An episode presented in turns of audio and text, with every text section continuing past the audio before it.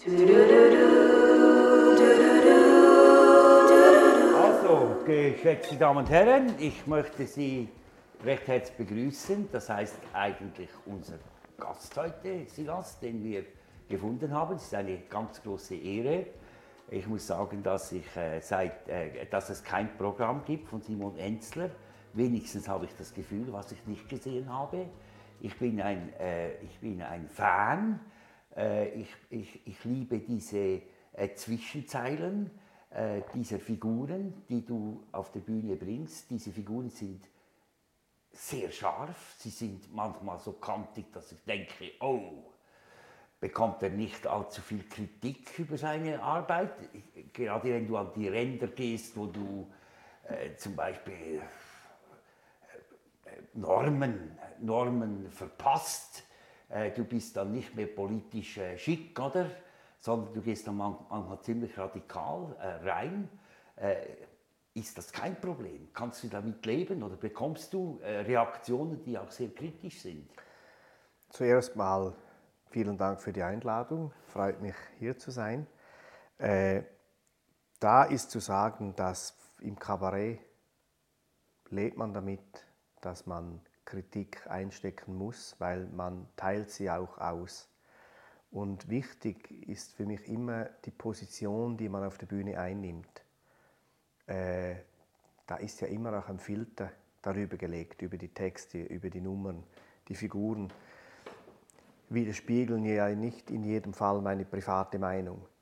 Und ja, mir, das ist, mir, das mir ist, geht das ist schon ablesbar, aber, aber, aber trotzdem ist es natürlich so, dass, dass ich denke, es gibt ja auch im Publikum Leute, die das verpassen, zu wissen. Ja, das stimmt ja, und ja. auch damit muss man leben, weil in einem gewissen Moment muss man die Texte wie Kinder gehen lassen. Die finden ihren Weg. Äh, und nicht alle sind damit einverstanden. Und ja, es gibt Leute, die das missverstehen. Und die finden dann natürlich im Gegenteil zu dem, was ich damit meine, die finden dann endlich, sagt mal einer die Wahrheit. äh, kann ich mir vorstellen. Aber ja, da kann ich nicht viel dafür und nicht viel dagegen machen. Ja, und du bist wenn man, dann wenn man aber auch im richtigen Leben, wenn du Simon Enzler bist und äh, als Person, auch da gibt es dann auch politische Äußerungen, die manchmal, ich sage nicht, nicht unbedingt mehrheitsfähig sind, oder? Welche? Ja, jetzt bin ich, ich jetzt bin ich gespannt. Ich also wenn du zum Beispiel äh, ziemlich äh, Klarstellung äh, nimmst du äh, Abstimmungen äh, im Vornherein und du Empfehlungen abgibst und so weiter. Gut, ich weiß nicht genau, ist das die Figur? von Simon Enzler oder ist es Simon Enzler? Für mich ist es so, dass wenn ich jetzt auf der Bühne stehe und Geschichten erzähle, Typen darstelle, dann sind das für mich relativ abstrakte Typen. Äh, und mich interessiert dann mehr, was kommt in der Bevölkerung auf der Straße bei den Menschen an, was irgendwo entschieden wird, politisch was kommt an auf der Straße. Wenn ich jetzt aber einen Auftrag habe beim Radio äh, und das findet dann statt vor einer Abstimmung oder vor einer Wahl, dann äh, nehme ich natürlich manchmal tatsächlich Stellung. Ich sage nie wählt das, sondern ich stelle irgendwelche Konsequenzen dar oder ich warne vielleicht vor etwas. Meine Aufgabe ist da eine andere ja, als auf der Bühne. deutlich, also du sagst dann deutlich, auch äh, wenn du, man weiß ja in diesem Moment meistens schon, wo die Mehrheiten sind, aber du beziehst dich nicht auf die Mehrheiten. Das Nein. ein Berufsrisiko auch. Du bist dann, du bist dann auch, du, du hast dann natürlich auch nicht die Mehrheit, die dich dann in diesem Moment gut findet, oder? Ja, aber ins Kabarett kommt sowieso immer nur die Minderheit. gut, das, das spielt ja keine Rolle. Ja, ja. Also das sind so wenige Leute einer Bevölkerung, die das überhaupt über sich ergehen lassen. Ja. Und ich meine, wie viele Menschen gibt es in der Schweiz, die potenziell ins Theater könnten und wie viele gehen tatsächlich? Ja. Insofern, das sind alles Randerscheinungen. Ja, genau. Ich mache mir da gar nichts vor. Ähm, du hast gesagt, du nimmst eine Position ein auf der Bühne. Ähm, das ist ja, wie du gesagt hast, sind verschiedene Charaktere, die abstrakt sind. Was ist so, ähm, oder gibt es das? Was ist der Kern, ähm, der dich eigentlich antreibt? Ähm, oder so die, die Ausgangsposition, von dem, der aus du diese Charaktere dann entwickelst und ihnen Aussagen in den Mund legst? Ich finde es immer dann lustig, interessant und auch tragisch. Diese drei Sphären gehören für mich sehr nah zusammen, mhm. wenn etwas einfach zu lösen scheint. Ja. Wenn man das Gefühl hat, das Gefühl hat, da, da kann man jetzt einfach einen Knopf drücken und dann ist die Lösung parat. Oder am besten sie ist, sie ist schon geschehen. Und wenn, wenn Leute das Gefühl haben, äh, ja, so auch die Gemütlichkeit, die Gemütlichkeit, dass man sich gegenseitig auf die Schulter klopft und ja, ja, das, wir wissen, wie es geht. Mhm. Also wenn, wenn man das Gefühl hat, es sei, es sei einfach, dann finde ich das meistens, äh, dann finde ich schon mal verdächtig mindestens. Mhm. Also man könnte sagen, du, du möchtest wie aufzeigen, dass die Welt komplex ist. Dass ja, komplex. Ich will ja nicht sagen, dass alles einfach wahnsinnig kompliziert ist, aber ich will sagen, dass es nicht so simpel und einfach ist, wie man, wie man es gerne hätte. Ja. Man kann tatsächlich auf eine Problematik drei, vier, fünf Sichten mhm. äh, äh, haben was ja eigentlich der Realität äh, einfach entspricht, oder? Das ist etwas, was ich sehr gut nachvollziehen kann, was du jetzt gerade sagst, weil ich äh, mache meine Forschungsarbeit unter dem Titel äh, Spazieren und mhm. das ist auch so eine Feststellung da, ein, ein, eine Beobachtung, dass in unseren Köpfen die Modelle der Welt oft sehr einfach sind, aber das entspricht nicht der Realität und ich sage dann eben, es lohnt sich, diese Modelle oft mit der Außenwelt abzugleichen, damit man nicht Gefahr läuft, das Modell im Kopf mit der Wirklichkeit zu verwechseln. Mhm. Und das, da, find, das, da hat vielleicht eine Ähnlichkeit, habe ich das Gefühl, dass eben die Realität eben viel ähm, reicher ist und, und, und vielfältiger, als wir ja. das oft meinen. Ja, natürlich. Ich meine, ich, ich habe zufälligerweise gestern eine Diskussion gehabt mit meinem Bruder äh, und es ging da irgendwie um außerirdisches Leben. Mhm. Und da, das war noch lustig, ich habe dann irgendwann das Argument gebracht, der Mensch ist eigentlich prädestiniert dafür oder dazu, Menschliches zu sehen. Mhm. Wieso erkennen wir überall Muster ja, oder überall Gesichter in, in Mustern? Weil irgendwie das Erkennen eines Gesichtes äh, schützt einen vor Einsamkeit. Mhm. Wenn man zurückdenkt an viel früher, wo man äh, Lebensgefahren ausgesetzt war, wenn man allein war, ausgestoßen von der Sippe zum Beispiel, dann war es existenziell, möglichst äh, Kontakt schaffen zu können. Und das schafft man, indem man andere Menschen erkennt. Mhm. Und wenn man jetzt äh, nachdenkt über anderes Leben, ist jetzt sehr abstrakt, aber für mich ist so ein, ein, ein wichtiger Punkt dabei, dann stellen wir uns, wir Menschen stellen uns anderes Leben immer irgendwie so vor, wie wir selber sind. Äh, oder mhm. wie wir unsere Welt kennen. Ja. Man, man, sieht in irgendwelchen Science-Fiction-Filmen irgendwelche quallenartige, schauerliche, triefende Gestalten. Äh, und, und, immer haben sie irgendwelche Arme oder Beine und irgendwie Kopf mit zwei Augen. Und das ist alles sehr welt, weltbezogen, also erdebezogen. Und ja. im Endeffekt drückt da das Menschliche durch. Vielleicht ist alles ganz anders. Vielleicht ist das Leben außerhalb etwas, was wir gar nicht uns vorstellen können. Mhm. Und so habe ich das Gefühl, dass, dass wir deshalb vielleicht einfach schlecht über uns selber hinausschauen können und nur auch unsere ureigene Sicht als wichtig äh, empfinden. Mhm. Äh, wieder zurück auf, auf das Beispiel von vorher. Es gibt so viele verschiedene Möglichkeiten, wie man einen Baum betrachten kann. Ja. Wer sagt denn, dass meine Sicht stimmt? Ja. Weil ich sehe den Baum von vorne, der andere sieht ihn von hinten. Ja, und, und wer, ja, was also, stimmt jetzt? Aber, aber trotzdem geht es natürlich darum, Äh, wir, äh, wir haben jetzt gerade in dieser ganz speziellen Zeit, muss sich eine Gesellschaft ja organisieren mhm. und man muss ein paar Dinge annehmen, dass diese so gesehen werden sollten. Das macht es vielleicht gerade jetzt in dieser unsicheren Zeit. Wie ist es ganz genau mit diesem Virus? Heute Morgen Diskussion mit meiner Frau, die mehr versteht als ich. Sie ist Pharmaassistentin und hat viel gelesen darüber. Aber trotzdem ist es unklar, wie verhält sich jetzt, wie ist das mit diesem, mit dieser, äh, mit diesem Rauch, der da rausgeht, das hat er für Wirkung. Es ist eine riesige Unsicherheit, oder? Und da bei solchen Unsicherheiten ist es natürlich auch bei allen anderen Gegebenheiten in dieser Gesellschaft ist es natürlich wichtig, dass man dann gleich eine Orientierung bekommt, oder? Also diese darf auch, diese darf auch natürlich immer kritisch angesehen werden, aber es muss eine Orientierung da sein, oder?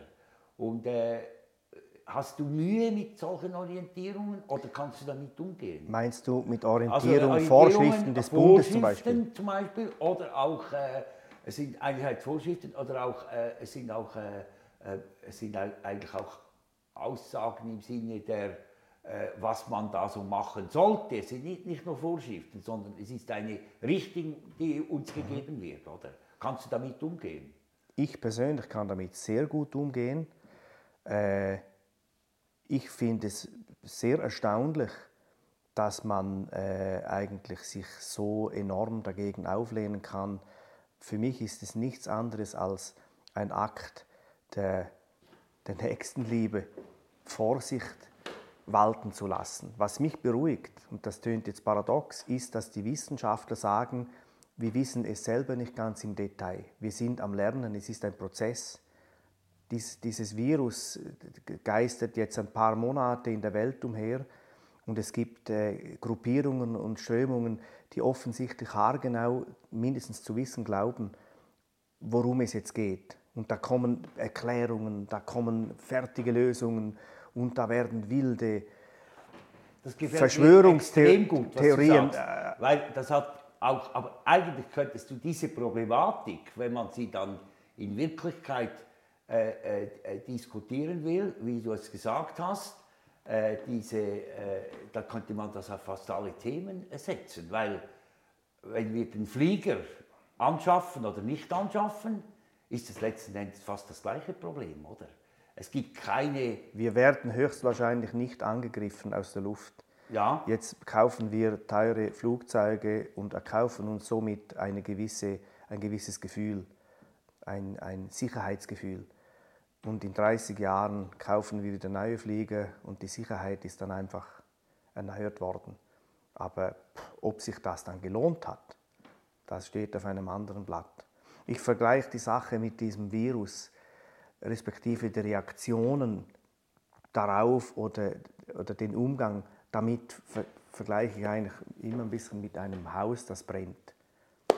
Tatsache ist, ein Haus brennt. Und es gibt Menschen, die sagen, das Haus brennt nicht. Und andere sagen, lass die Feuerwehr durch. Ich gehöre jetzt eher zu denen, die sagen, lass die Feuerwehr durch. Ich will jetzt die nicht behindern beim Löschen. Und äh, ob sie das Löschen jetzt effizient hinkriegen, ob sie genau das richtige Löschmittel nehmen, ob sie es früher oder später löschen können, ist mir eigentlich egal. Aber es wird gelöscht. Das ist eine schöne Schärfe, wie du es präzisieren kannst. Äh, es ist aber nicht die eigentliche totale Schärfe von Simon Enzler, sondern die eigentlich totale Schärfe, glaube ich, herausgefunden zu haben, was dich unterscheidet Vielleicht ist es auch ein riesiger Erfolg, der damit äh, kommt. Das ist der Unterschied ist, habe ich herausgefunden, dass du unglaublich viel mit Pausen arbeitest. Ja, das, ah. hat, das unglaublich viel mit Pausen ja. arbeitest. Ja. Du gibst also den Leuten eigentlich äh, die Möglichkeit mitzudenken. Ist das eine, ist das eine etwas, was du gelernt hast in der Schule? Wo du dich mit äh, Gabriel beschäftigt hast? Oder ist es etwas, was du konzentriert wie selber erfunden hast, also wo du was eingebaut hast. Ich, darf ich noch was ergänzen? Ja. Ich wollte genau dasselbe sagen. Dass mir, ich habe auch wieder deine Alben jetzt gehört äh, im Vorfeld. Genau das ist mir auch aufgefallen, Pausen, aber äh, aus meiner Sicht noch ein zweiter Aspekt. Du arbeitest ganz stark, finde ich, auch mit den Dingen, die du nicht sagst. Das ist auch Ja, ein ja, das ist, Element. Das ist ja wie Pause, oder? Ja, Ja, nicht, Ja, nicht ganz nicht ganz, aber auch, oder? Ja. das mit dem Nichtsagen ist ein wichtiger Punkt. Äh, ich habe mich zum Teil von der Musik inspirieren lassen. Aber das kam dann eigentlich erst, diese Inspiration wurde wie, oder, oder meine, meine äh, Pausen, mein Pausensetzen, das wurde dann wie ein bisschen bestätigt Ja. durch die Musik. Ja. Und da wurde es mir erst richtig bewusst und ich konnte es noch besser anwenden. Mir hat mal jemand gesagt, ein Zitat, äh, es gäbe ein, ein schönes Zitat von Miles Davis und äh, der habe gesagt, äh, die wichtigsten Töne seien die, die man nicht spielt. Äh, und das war für mich so ein Moment, wo ich dann gedacht habe, ja, ich, ich kenne das Gefühl. Aber hast du Dass das, man- noch einmal, hast du das irgendwo gelernt? Hast du überhaupt das, hast du das gelernt, was du heute machst? Hast du das gelernt? Oder Das, hast das du Leben und die Auftritte haben mich das Aber hast du, lernen also hast lassen. Du, also, was hast du überhaupt gelernt? Hast du etwas nichts. gelernt? Ich habe alles abgebrochen. Du hast alles abgebrochen. bin, ja, nein, das, das Einzige, es gibt zwei Sachen, die ich eigentlich abgeschlossen habe oder richtig durchgezogen habe. Ich habe die Matura gemacht. Äh, nein, drei. Ich habe die RS gemacht. Entschuldigung. Und äh, nachher war ich noch ein Jahr an der Kunstgewerbeschule in Zürich. Gestalterischer Vorkurs. Jawohl. Äh, Diese und dann- drei Sachen diese drei. Sachen habe ich abgeschlossen. Ich war dann noch zwei Jahre an der Universität in Zürich und, und, und da bin ich äh, quasi dann äh, erfolgreich. Welche Fachrichtung? rausgeflogen. Welche Fachrichtung? Das war Philosophie und Religionswissenschaften. Ja. Aber ich würde nie sagen, und das ist mir wichtig, ich habe nicht studiert. Ja. Ich habe es probiert und ich habe erfolgreich abgebrochen. Jetzt wärst du ja, gerade wenn wir über diese Zeit auch reden, wärst du jetzt ja prädestiniert auch äh, dafür ein bisschen Angst zu haben im Moment, wenn plötzlich ähm, quasi deine Lebensgrundlage äh, ein, zu einem großen Stück wegfällt. Und ähm, ich bin eigentlich so ein bisschen quasi, ich kann es ein bisschen, also das, ja, das kommt jetzt aus der eigenen Erfahrung, weil ich es auch ein bisschen nachvollziehen kann. Man, man hat ja nichts Richtiges gelernt, oder? Was würde man jetzt machen, falls, es, äh, fa- falls das alles wegbricht oder so? Arbeit gibt es immer. Okay, ja. Also da, ich, ich kenne diese Befürchtungen aber nur vom Hören sagen, respektive nur von guten Ratschlägen. Das war von Anfang an immer so, dass meistens ältere Männer mir gesagt haben, ja, das war sehr lustig, was du gemacht hast, äh, schön und gut, aber mach doch noch eine Ausbildung, einfach zur Sicherheit.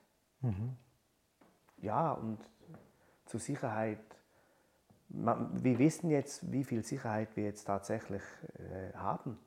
Also wenn uns jemand gesagt hätte vor einem Jahr, dass die halbe Welt lahm liegt wegen irgendeinem kleinen Ding, wo ist denn die Sicherheit jetzt?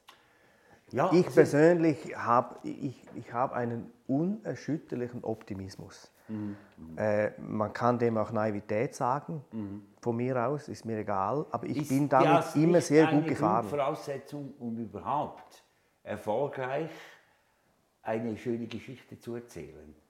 Ist es vielleicht, vielleicht nicht dieser Optimismus in unserer Gesellschaft, äh, auch ja, vielleicht noch ein bisschen zurück. Du hast gesagt, es gibt immer Arbeit. Du würdest dich auch nicht fürchten, eine Arbeit zu machen, die dann einfach nötig ist, oder? Das Ja. spürt man gut bei Kein dir. Problem. Das spürt man gut bei dir. Und dann dazu noch, äh, es, muss, äh, es muss auch, äh, es muss nicht immer edel sein, oder? Diese Arbeit muss nicht edel sein, diese Arbeit kann einfach äh, die sein, die anfällt, oder? Die, a- die anfällt. Ich meine, ich bin während äh, Gymnasial- und Studienzeiten habe ich Jobs gemacht, die waren jetzt auch nicht edel, aber es war sehr lustig. Ich, War das nicht vielleicht die beste Ausbildung, möglicherweise. die man machen kann? Ich habe ich hab Flugzeuge aufgeräumt und ge, geputzt. ja. Äh, ich war bei, bei äh, Nachtschicht bei der Sealpost. ja. Äh, in den Sommerferien habe ich dem Vater auf dem Malergerüst geholfen, Häuser anzumalen und abzuschleifen, also irgendwie arbeiten. Das war jetzt für mich immer. Das Gut, war einfach du hast normal. eine Familie, ein neues Thema. Äh, du hast äh, äh zwei Kinder. Ja, zwei Söhne. Ja? Äh, ziemlich lebendige, habe ich gemerkt. Ja. und das ist, das ist eine ja, das ist jetzt vielleicht nicht ganz einfach. Du bist oft zu Hause an der Arbeit oder hast du ein Atelier, wo du, wo du äh, die, deine Ruhe hast? Ja, ich habe ein Atelier, aber das ist auch im Haus selber ein bisschen versetzt. Mhm. Äh, wenn ich jetzt ein, ein Programm schreibe, dann ziehe ich mich meistens irgendwo zurück. Mhm. Dann mhm. gehe ich vielleicht mal eine Woche in ein Hotel. Ja. Äh, und, und oder sagen wir, irgendwann in dem Prozess bin ich da mal eine Woche weg. Ich, arbeite schon noch von zu Hause aus. Wenn die Kinder in der Schule sind, setze ich mich vor den Computer und schreibe mal einen Entwurf. Äh, man, man lernt das, auch die Kinder lernen das, dass wenn ich im Büro bin, dass sie dann nicht immer davor hin und her rennen und mit dem Ball an die Wand spielen. Äh, das ist irgendwie, man, man gewöhnt sich daran. Mhm. Ich, ich bin natürlich sehr viel zu Hause und jetzt in der ganzen Zeit von Corona äh, war es für mich nicht so ein großer Unterschied, wie ich mich sowieso schon gewohnt bin. Mhm. Mhm. Ich bin eh viel zu Hause. Meistens ja. bis mittags und dann am Nachmittag gehe ich irgendwo hin, komme ja. danach zurück. Ich hatte da viel weniger äh, Eingewöhnungsprobleme als jemand, der jetzt äh, äh, von morgens 8 Uhr bis abends 18 äh, Uhr weg ist. Ja, das finde ich noch interessant. Da gab es da gab's in vielen Familien das Probleme. Ein interessanter Aspekt, dass es bei den Musikern oder bei den Komikern und so weiter so, dass man denkt, die sind ja nie zu Hause, die machen jeden Tag Auftritte irgendwie in Basel, Zürich und so weiter. Aber die Wirklichkeit ist eigentlich eher anders. Es ist kaum jemand so viel zu Hause wie ein Musiker. Ja, also wenn jemand seinen, quasi seinen Zins rausschlägt, seinen Hypothekarzins, dann sind es die Künstler. Ja, genau. ich bin sehr viel zu Hause und ich bin auch gern zu Hause. Ja.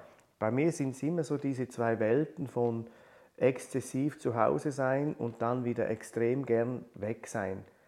Diese zwei Phasen, ich, ich, ich vermisse immer in der einen die andere Phase. Mhm. Das ist so etwas, was sich bedingt. Ähm, jetzt habe ich gestern noch so äh, in der Zeit gelesen, so grundsätzliche Theaterkritik ähm, in, aus der jetzigen Zeit heraus. Also es mhm. bezieht sich natürlich auf Deutschland, aber so der Grundgedanke, dass die jetzige Situation auch große Chancen bietet, dass man mhm. vielleicht äh, die ganzen Institutionen überdenken muss und so weiter. Das betrifft natürlich jetzt nicht unbedingt uns selber jetzt als, als sogenannte freie Szene. Aber wie ist da jetzt dein Verhalten? Ähm, ist es einfach wie ein Nutzen der Zeit und vielleicht ein Abwarten, bis es wieder ein bisschen normaler wird? Oder machst du dir auch grundsätzliche Gedanken, wie würde man oder wie könnte man Produkte oder Dinge in, deinem, in deiner Arbeit anders gestalten und wie könnte das auch anders funktionieren? Gibt es das auch? Ich bin jetzt noch nicht so weit, dass ich das Gefühl habe, man müsste irgendwie eine digitale äh, Variante oder einen digitalen Ersatz für das Bühnenerlebnis haben. Ja. Äh, nur weil eine Geschäftssitzung online funktioniert, glaube ich persönlich nicht, dass es in der performativen Kunst einfach umsetzbar ist. Mhm. Das ja. Erlebnis, einen Menschen live in einem Theater zu erleben, ist ein anderes als am Bildschirm. Aber das ist Klar, vielleicht meine eher ein bisschen altertümliche Meinung. Ich bin da eher klassisch veranlagt und, und stelle live über alles. Ja. Aber was mich umtreibt und eigentlich irgendwie auch beruhigt, ist die Tatsache, dass sich die Szene und es passt halt leider nicht allen, es hat sich schon verändert.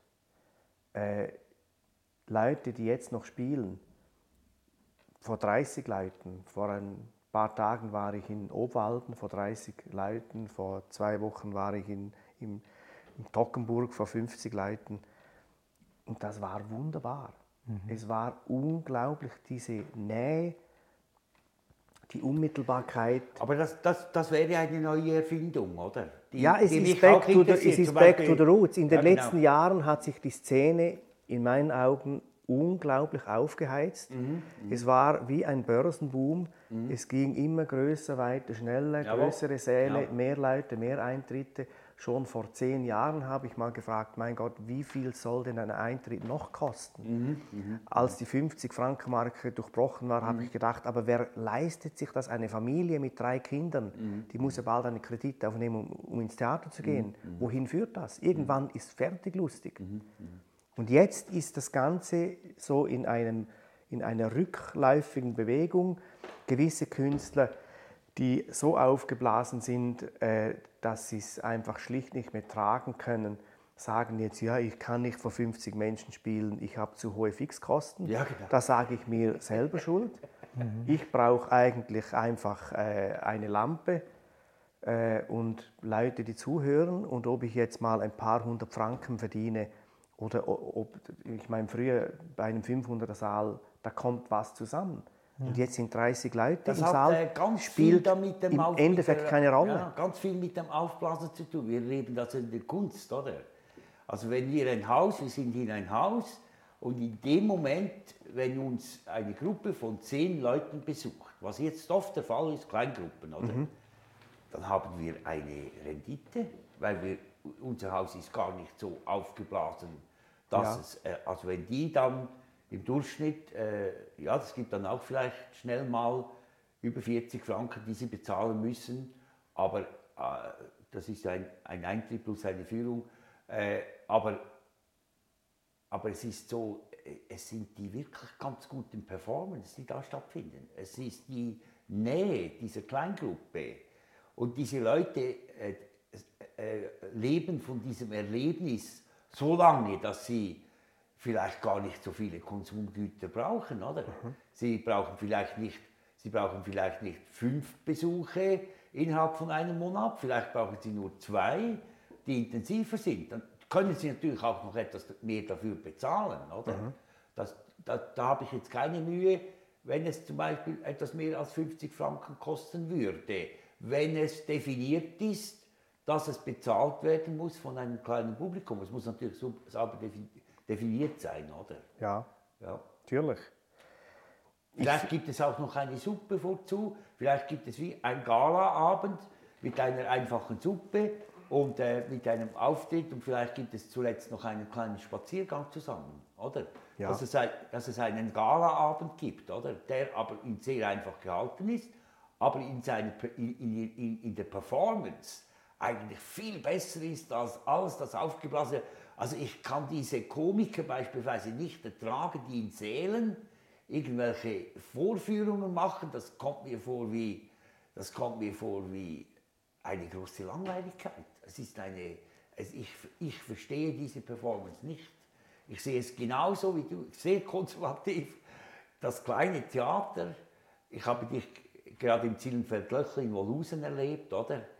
Äh, dieses kleine Theater, das ist einfach eine solche Intensität, die kannst du doch gar nicht in einer solchen riesigen Bühne bringen. Oder? Es wird schwierig.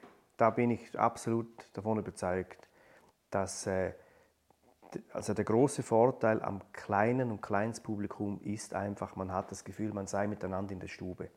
Und was mich sehr, sehr wichtig dünkt, ist, dass jeder, auch noch so große Star, hat irgendwann so angefangen.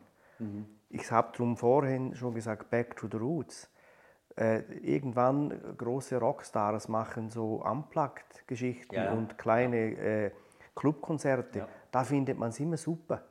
Und kauft diese CDs und ah, da, die, die haben wieder so ein, so ein altmodisches Konzert gespielt und, und jetzt vielleicht passiert das jetzt äh, in vielen Kunstbereichen, dass wir einfach nicht mehr, mehr Publikum haben können äh, was soll man denn machen? Anpassen, flexibel bleiben und wer es nicht ist, soll es werden.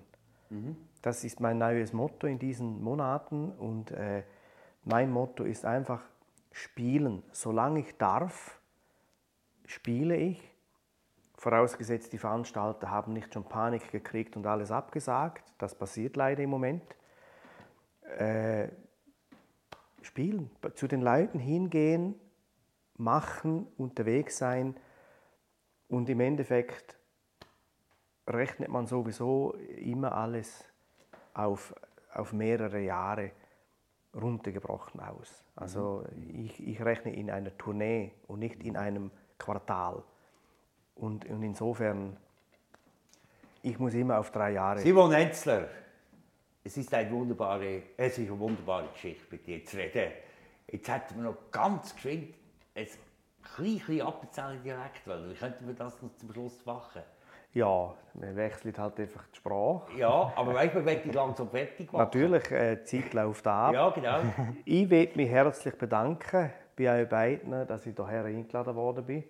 Und äh, ich, ich, beim Herfahren mit dem Auto habe ich gedacht, woher geht das Gespräch, dass am Schluss noch um Außerirdische geht. Hätte ich auch nicht geglaubt. Ja, schön, freut mich, dass ihr hier bei euch seid. Danke. Vielen Dank auch, sehr Vielen spannend. Dank. Sehr Merci spannend. Sehr spannend, danke. Ja, merci.